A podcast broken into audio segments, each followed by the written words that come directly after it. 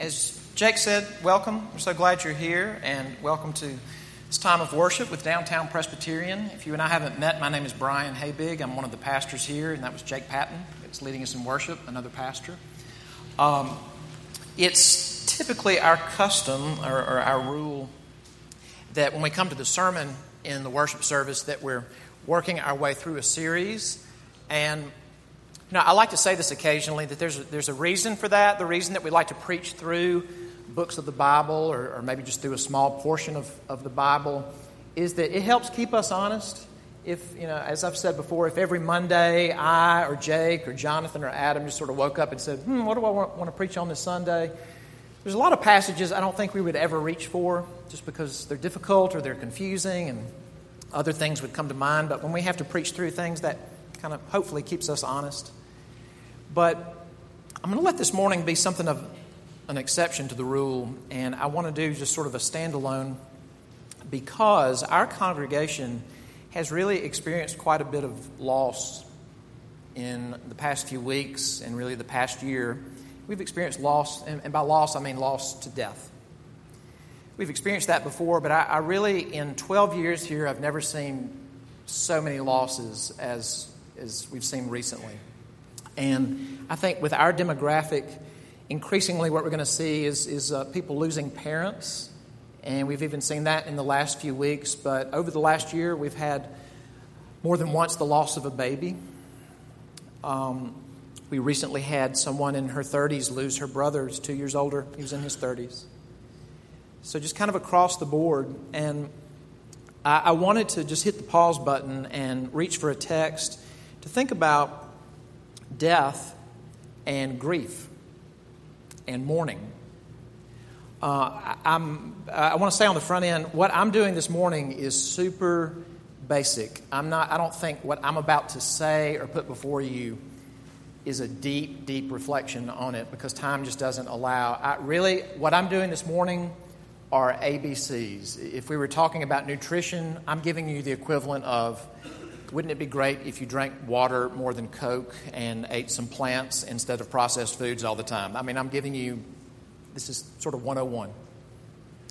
But I wanted to reach for this passage in, and we're going to look in this passage in Ecclesiastes. This is from the Old Testament, and Ecclesiastes is considered one of the wisdom books, like Proverbs, books like that. It's uh, the, the writer identifies himself as the teacher it's kind of a hard term to translate, but the teacher seems to work pretty well.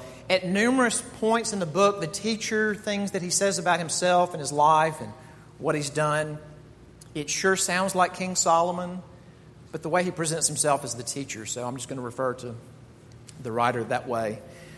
But one thing that he's already said in this book is that uh, there's a time for everything. And you may have even heard this passage before. I had an aunt who cross stitch this. I've got it at my house that, you know, there's a, there's a time for this, there's a time for that. There's a time to embrace, there's a time to refrain from embracing. There's a time to pick up stones, there's a time to throw away stones.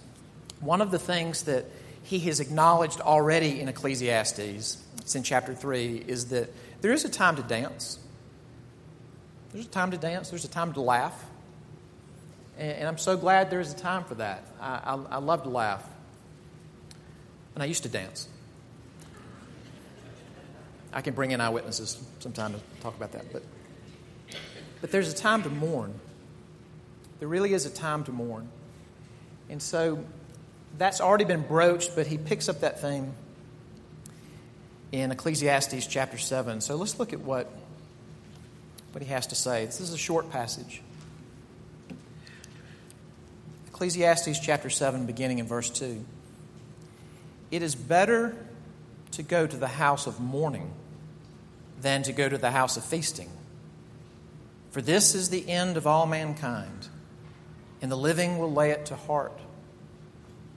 Sorrow is better than laughter, for by sadness of face the heart is made glad. The heart of the wise is in the house of mourning, but the heart of fools is in the house of mirth. This is God's word. Let's pray together.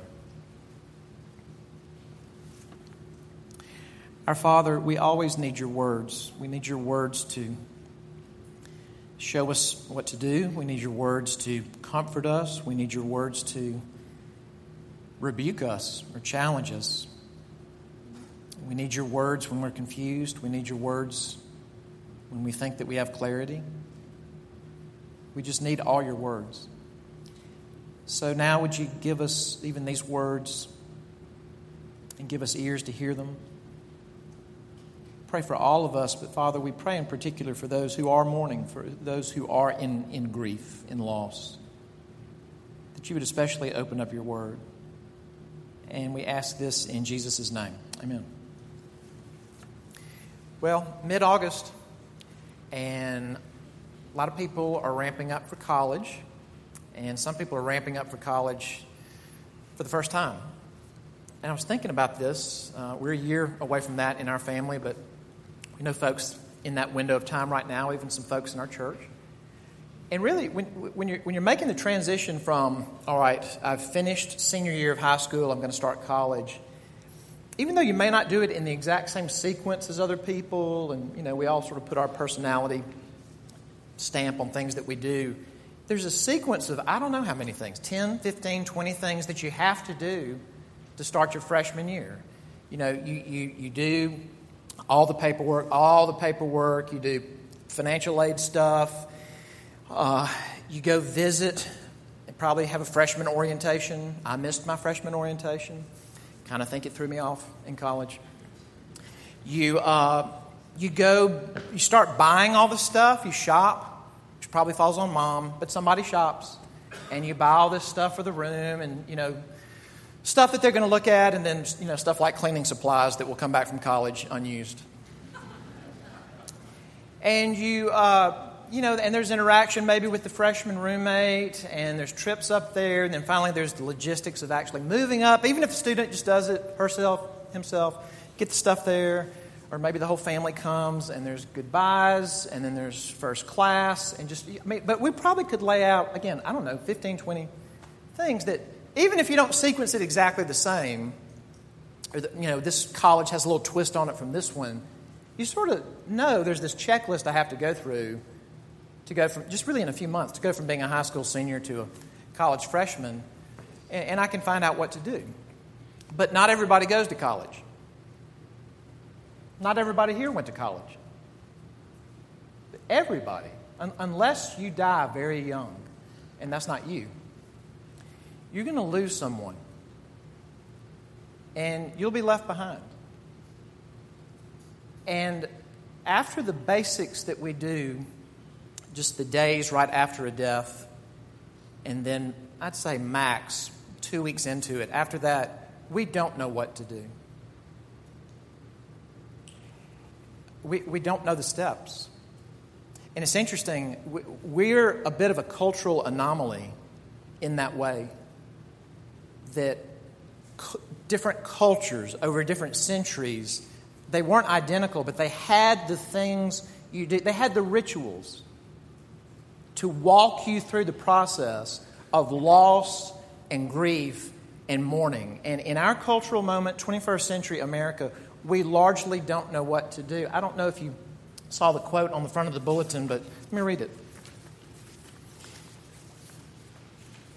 Church funerals, when they tell the truth, not only remember lovingly the lives of the departed, they also preach the gospel. They proclaim that Jesus is risen and insist uh, and, and insist that those who died in him shall be risen too. What churches often do less well is grieve. We lack a ritual for the long and tiring process that is sorrow and loss. A friend of mine whose husband recently died put it like this For about two weeks, the church was really the church, really awesomely, wonderfully the church. Everyone came to the house, baked casseroles, carried Kleenex. But then the two weeks ended, and so did the consolation calls while you, the mourner, are still bawling your eyes out and slamming fists into the wall, everyone else, understandably, forgets and goes back to their normal lives, and you find, after all those crowds of people, that you are left alone. You are without the church and without a church vocabulary for what happens to the living after the dead are dead. And, and that phrase really jumped off the page at me because appropriately, and she acknowledges this, something that we talk about as the church when there's death and when there's loss, we talk about the resurrection. We talk about what happens to us after death. What, what did Jesus accomplish for his people for when we die? And we've got to talk about that. But what we typically don't have a church vocabulary for is what does the person do who's left behind when the dead are dead? I want to look at this passage, and again, I, I just want to say I, this is anything I, that I'm saying is pretty much 101. But I want to say something. And in this short little passage, twice the writer, the teacher, he refers to the house of mourning. The house of mourning. And I, this is written in Hebrew. I was curious about what term does he use for mourning. And when I looked it up in a, in a sort of standard Hebrew reference. I, I, was glad I did because here's how it defined it. It said that word for mourning could be translated uh, or understood as prolonged weeping and grief. Prolonged weeping and grief. And this is, this is important because the house, why does he say the house of mourning? We're we're way, way, way, way late on the scene, and pretty much, again, kind of globally, historically, we're an anomaly that a corpse is in this sort of neutral building, like a funeral home. The corpse, historically, would be in the home or, let's say, in the village or the town. And as far as I know, even in Jewish practice, the body was not brought into the synagogue like we would bring a casket into a church building. The real heavy lifting, especially initially, of mourning was the body is in the house. It's that, so that, in what the teacher is saying, that's a metaphor for it really stepping into the space, stepping into the arena of the hard work of grieving, and not just for a couple of days. And this is where I feel like I need to nudge on us because what's going, what, what might come to mind, and for some of you, this is very recent. What might come to mind is like what we call a visitation. But that's the importance of understanding that this Hebrew term means prolonged weeping and grief. Past what we call the visitation, past what we call the funeral service, past what we call the graveside, and on and on. How long? And the scripture doesn't command, it doesn't give a stipulation, but, but here's a snapshot if you lose someone you love, which some of you have recently, if you just wept and cried and your heart was broken for two solid weeks, I think most of the people in your life, in our cultural moment, would think that you're coming un- unglued, that what you're doing is unhealthy. And by contrast, at the end of Deuteronomy, when Moses died, the Israelites wept this Hebrew term wept and mourned for 30 days. At the end of two weeks, they would have said 16 more days to go. We have our cultural strengths. I just would have to say this is not one of ours. So we need to think about mourning and grief. Um, the, the teacher says there's at least two things you find in the house of mourning again, whether, whether or not it's an, a, a literal house, just to step into that hard work. I'm almost saying that like a, a counselor or a therapist might say that. You've got to do this hard work. There's two things that you find from going in that house. And I'm sure you find a lot more, but let's at least look at these two things. The first one is this In the house of mourning, and this should be pretty obvious from the passage, you find wisdom. You find wisdom from being willing to go into the house of mourning. What, what is wisdom? Biblically, it's not intelligence, it's not book smarts. Wisdom is competence to navigate the realities and the complexities of your life. Wisdom is competence to navigate the realities and the complexities of your life.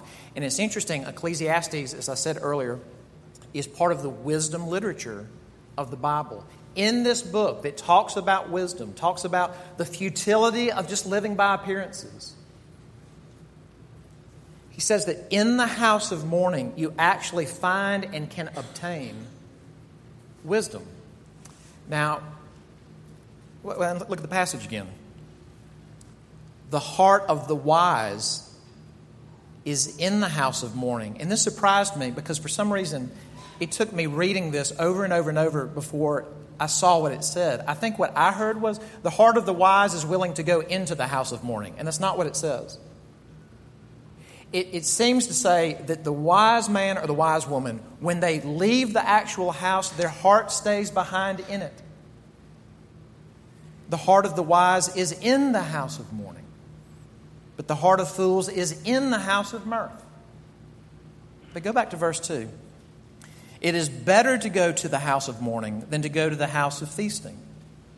For this is the end of all mankind, and the living will lay it to heart. Now, if you can get wisdom, and we all need wisdom.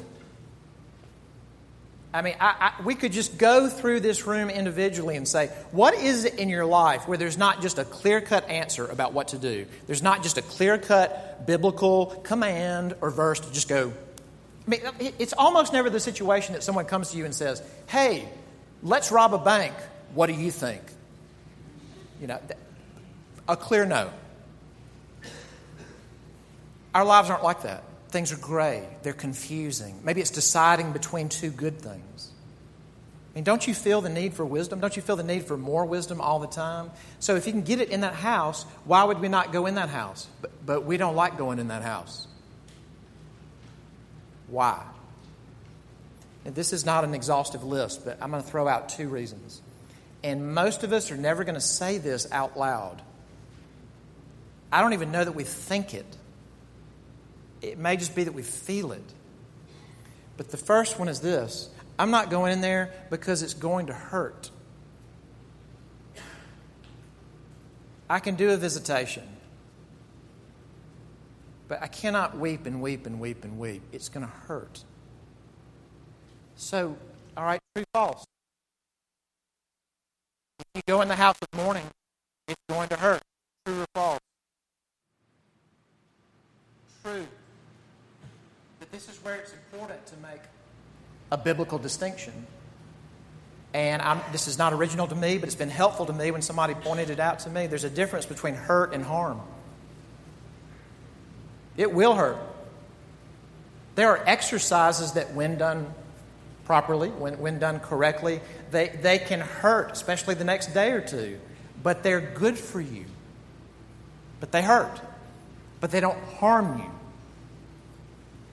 Going into the house of mourning will not harm you, but it does hurt. We don't like to hurt. That's one. But the second one, and we sure won't say this one. Again, I don't, I don't think we even so much think it as just sort of feel it. And I think it's especially when there's a loss of someone and I'm not thinking great great aunt, and not that great great aunts don't matter, but I'm talking about really your immediate circle, immediate family or family of origin or spouse uh, or close, close friend. When we lose someone that we, we know that we should have been closer with, and maybe we, we wish that we were closer with, but the fact of the matter is that we just were not close. And they die, and we lose them. Uh, you know, we, we do the visitation, we do the funeral, we do the graveside, but really we might feel like I, I'm not going to expend a lot of tears and emotional energy on this because, again, I don't think many people will say this, but our insides or our impulses are it wasn't that big a deal. And the problem with that is this when we experience loss, and we don't grieve it, and I mean grieve it, weep and mourn for our loss. When we don't do that, what we're saying is it didn't matter. And the problem is, our insides know that yes, it did. Yes, it did matter. Now, if anyone is sitting here right now and they're thinking, okay, you're talking about like conscious level of thought and your insides, that sounds like you're just kind of getting this from psychology. I think psychology recognizes that, but think about this. When King David did a big, some big splashy sins, adultery and murder and all that, he didn't deal with it.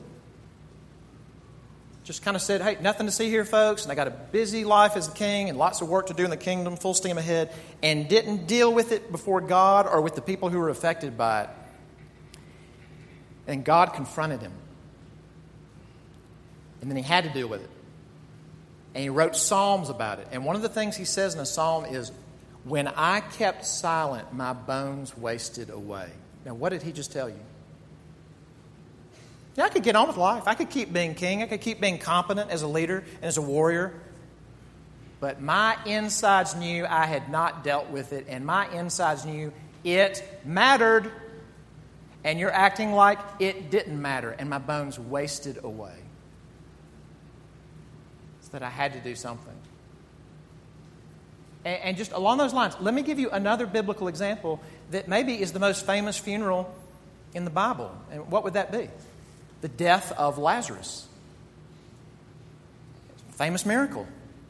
Lazarus was Jesus' close friend. Jesus had close friends besides the disciples. And he was actually close to that whole family Lazarus and his sisters, Martha and Mary. They were his friends. Well, Lazarus dies.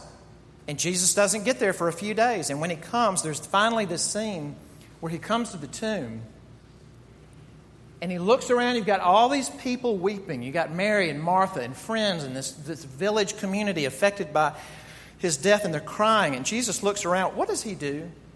Because, you know, he's about to raise him from the dead. Does Jesus step into that scene and go, You're about to see the most awesome thing you've ever seen? I'm about to make the saddest afternoon of your life into the most awesome afternoon of your life. Watch this. Is that what he does? What does the passage say? What's the easiest Bible verse to memorize? Jesus wept. Why did he weep? Because his friend died. And he's watching the effect that not just generic death, but my friend's death has on the people that are, that are inside of him, that he cares about. And his heart breaks. Why does his heart break? Because it matters and he weeps. Even as he's about to raise him from the dead, he weeps.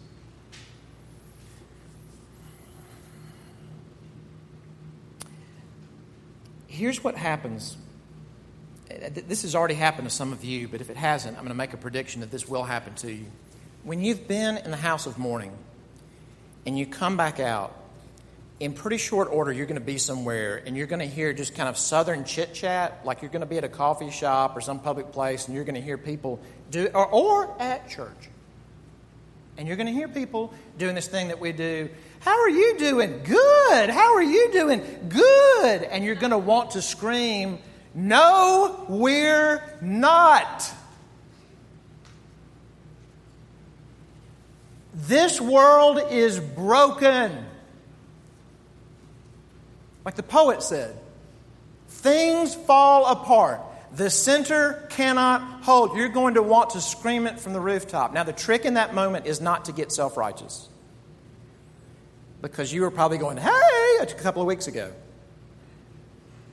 But what has changed about you? You went into the house of mourning and you're becoming wiser. Because you stepped back out and you looked at the world and you realized you know, we, we go through life thinking, I, I think for myself. I think I'm largely unaffected by advertising. Right. We, yeah. We're unaffected by what we're ingesting all day long. And what we're ingesting all day long is kind of saying to us, you know what? This is a happy, shiny place, and it's getting happier and shinier all the time. And by the way, you won't die.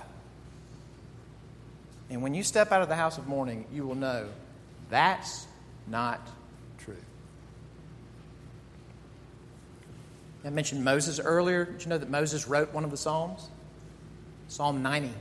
It's not by David, it's by Moses. And one of the things that, Mo, God, perfect guy to say this.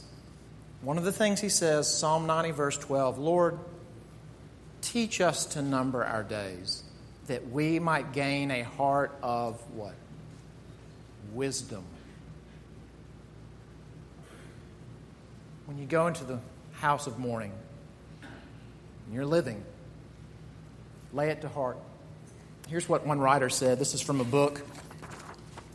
Now, this is kind of gallows humor, but this is a great title. It's a book called Talking About Death Won't Kill You. And she uses the image of somebody hanging. They're on a climbing expedition and they're hanging like from a cliff. And she says this hanging on the edge of a precipice, engulfed by terror, is not the time to, or place to learn about emergency rock climbing procedures. You have to learn about them before you start the expedition. Likewise, we have to start learning about death now while we are still healthy, before we are blinded by denial and fighting valiantly for hope. When you and I are lying in hospice is not the time to start thinking about, oh, yeah, I'm mortal. Now is the time. Today is the day of salvation, and I have life right now, but I am not promised tomorrow. I am descended from Adam, and I will die. It's wisdom. Because now you're, nav- now you're navigating real life. You're not navigating a commercial. You're navigating real life. But there's this other thing that we find in the, um, in the House of Mourning. This one's a little bit more surprising. This is wisdom literature. You find wisdom there, but, but this one's more surprising to hear is that in the House of Mourning, we find gladness. Gladness. How, how can it say that? Look, look at the bookends of verses 2 and 4. There's this there's a contrast in both verses. Verse 2 It's better to go to the house of mourning than to go to the house of feasting. So here's the contrast. You've got a house, and I think feasting is a great thing in the Bible. But you've got, wow, this is a place where there's just, it's fun and there's food and there's drink. And I mean, don't picture like a boring Thanksgiving dinner with kinfolk that you don't get along with. I mean, like just food and drinking and you know, the roof, the roof, the roof is on fire, and people are, you know, like just, just having a great time. Then in verse 4, the heart of the wise is in the house of mourning, but the heart of fools is in the house of mirth. You know, this is a place where people are laughing, they're crying, they're laughing so hard. It's your favorite funny people. I told the 8:30 service, I do think I know some of the funniest people in the United States. They're all there at the house of mirth. And you've got the teacher saying, both of those, both of those are not where your heart needs to stay.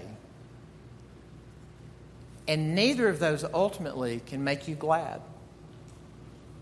But it's the man or the woman who's gone into this space and wept and mourned and grieved and who takes on a sad face who gets what?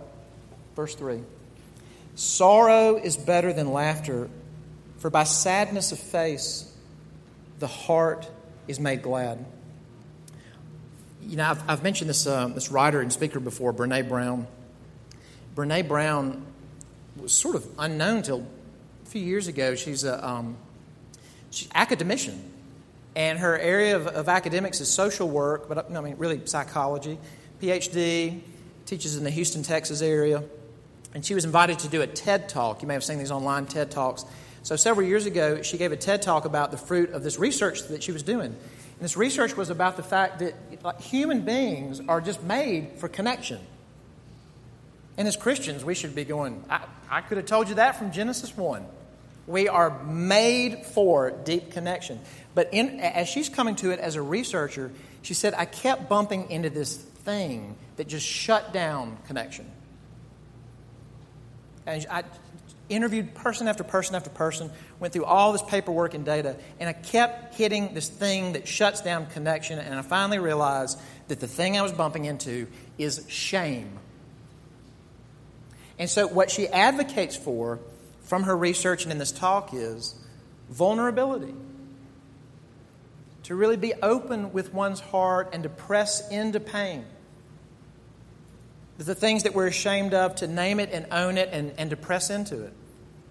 Then she talks about that hurts, and we don't like to hurt, so we do other things. And so she talks about what are ways that we do an end run around vulnerability. One of the things she says specifically is that we deaden ourselves. That's not new information, that's, that's not new data. But what, she makes a great point. She says you can't selectively deaden one part of yourself. In other words, I'm sad about that thing in my life, so I'm going to use alcohol this way, or drugs this way, or painkillers this way, or food this way, or porn this way, or whatever. And I'm just going to kind of deaden that pain, but the rest of my life I'll be hitting on all cylinders. And she says, We're not made that way. You can't selectively deaden, so what you end up doing is you deaden all of yourself. Now, what, by the way, she. She gave that talk and she told her husband the next day because she knew that the video of this lecture would be posted. She said, I'm so scared that like we're going to look up and a thousand people will have watched this video. She was just kind of like had a, a, a vulnerability hangover the next day. I think last time I checked, there were close to 30 million views because it struck a chord with a lot of people. What does that have to do with this? Here's the thing what is the grief that you and I most need to do? If you've not recently lost someone that you love, what is the grief that we must do? It's to grieve over ourselves. Let me read you a verse from the New Testament. And we don't talk about it a lot because I think in many ways we don't know what to do with this verse.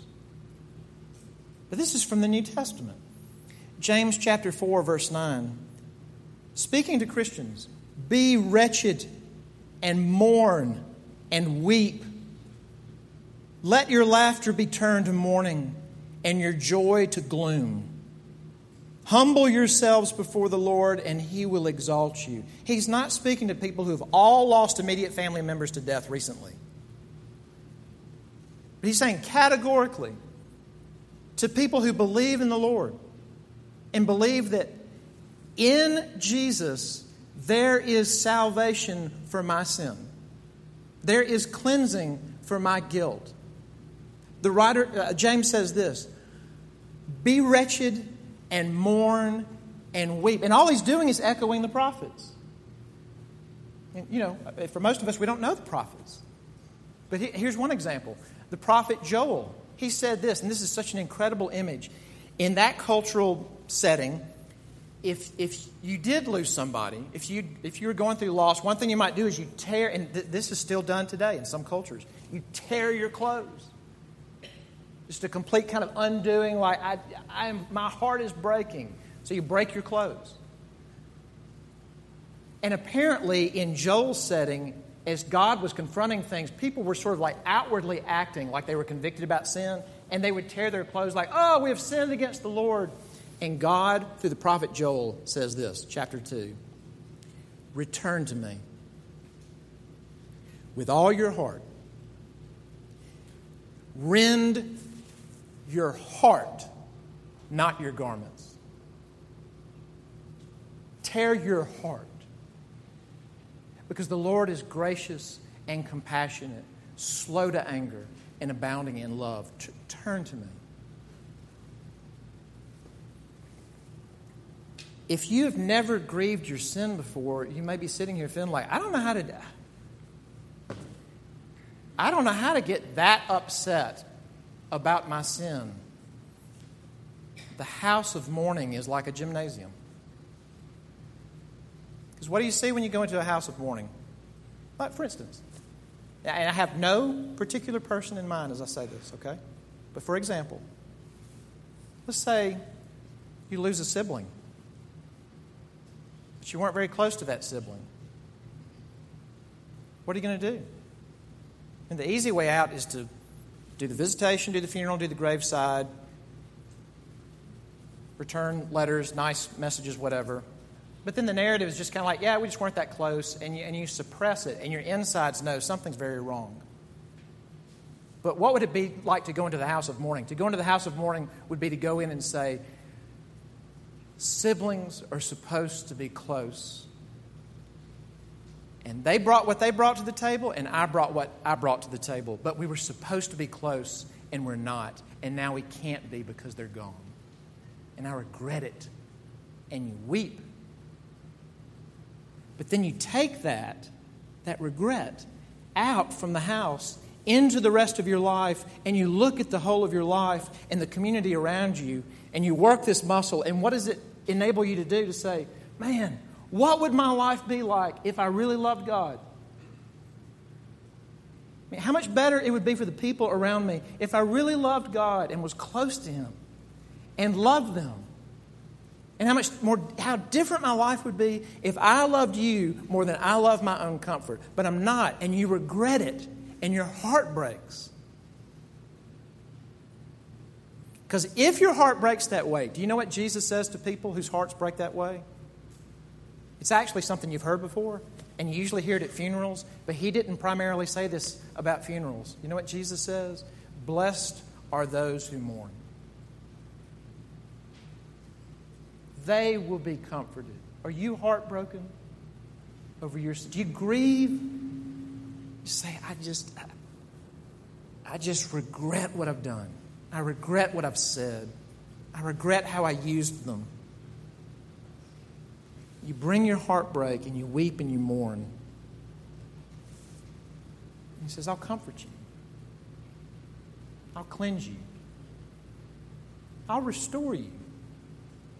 And so, irony of ironies, by going into the house of mourning and taking what you learned there, working that muscle there, and coming out to the rest of your life and grieving our sin, but turning to a Savior, what does He end up doing? Ironically, He makes your heart glad.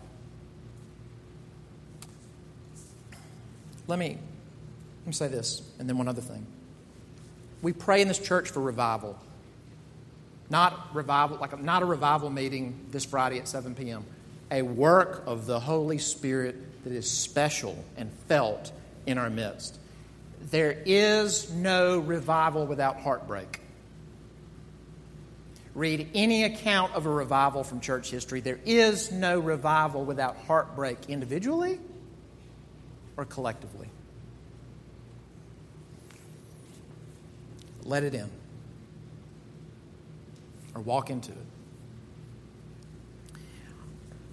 Let me end with this. Um, I was reading the obituary that came on the heels of one of the recent losses in our midst, and um, this obituary it mentioned um, sayings that this person would say. One of the sayings, speaking of college starting and college drop off, the saying was I've, I've actually heard this one before work for four years and play for 40, or play for four years and work for 40. And I know that's not a perfect equation. It doesn't work always work out exactly that way, but like, like a saying does, it's just it's trying to get at something in a little bit of space is, hey, as you as you if you're going to college, as you do that, deny yourself now and reap the benefit. Reap, reap what you sow. Or indulge yourself and reap what you sow. Let me say this negatively and then joyfully. If, if you will not go into the house of mourning, not only for those that we love, but for our sins, you reap grief. You end up being swallowed by grief from which you can never reemerge. But when we enter the house of mourning, not just over death and loss, but over me, you know what? The Bible says there is a house of mirth, there is a house of feasting. It's just not yet. Mourn now, live in that house. Amen. Let's pray. Our Father, in many ways, this leaves us with questions because we still don't have the roadmap of how to grieve. What do we do one month later? What do we do two years later? We don't have the roadmap and we don't have the rituals, so we especially say, please help us.